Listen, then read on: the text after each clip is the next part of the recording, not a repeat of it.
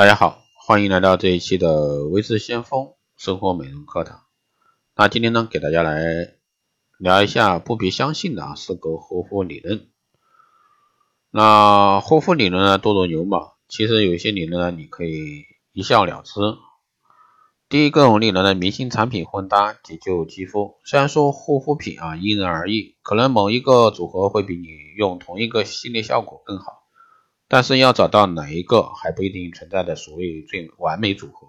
你的脸要做多久试验？明星产品往往是一些成分浓度较高、见效快的产品，而且呢，通常还是一个系列最贵的。有一点是肯定的，同时用多种明星产品绝对不会让效果翻倍，倒是有可能会有不良反应，那么就得不偿失。所以不要同时使用两种以上啊效果最突出的产品。否则的话，你的皮肤出了问题，也弄不清是什么产品、什么成分啊在作祟。第二个理论是日韩系、欧美系产品不可同时用。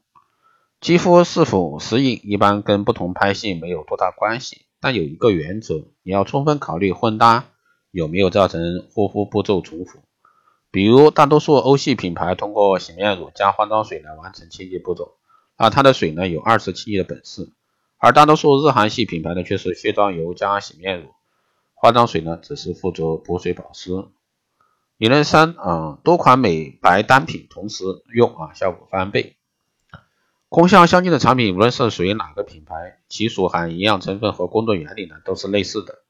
所以说，混用功效相近的产品，唯一的作用就是功能叠加，使营养呢过剩。而由于皮肤的吸收能力有限，只能造成营养的浪费。甚至呢，可能引起皮肤的排斥反应。建议大家最好不要同时使用作用相近的护肤品，因为这些成分和功效类似的产品在搭配组合后，其效能呢有时反而会相互削弱，甚至抵消。第四呢是年轻时禁用抗老产品，这个理论呢只针对激素类成分的抗皱产品来说是正确的，因为激素类成分对于肌肤成熟的一个人呢比较适合。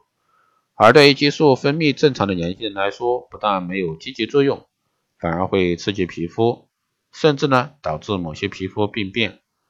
而很多抗氧化产品呢，都是在提倡二十多岁的时候啊开始使用。好的，以上呢就是今天这一期节目内容，谢谢大家收听。如果说你有任何问题，欢迎在后台加微信二八二四七八六七幺三，备注电台听众，可以快速通过。好的，这期节目就这样，我们下期再见。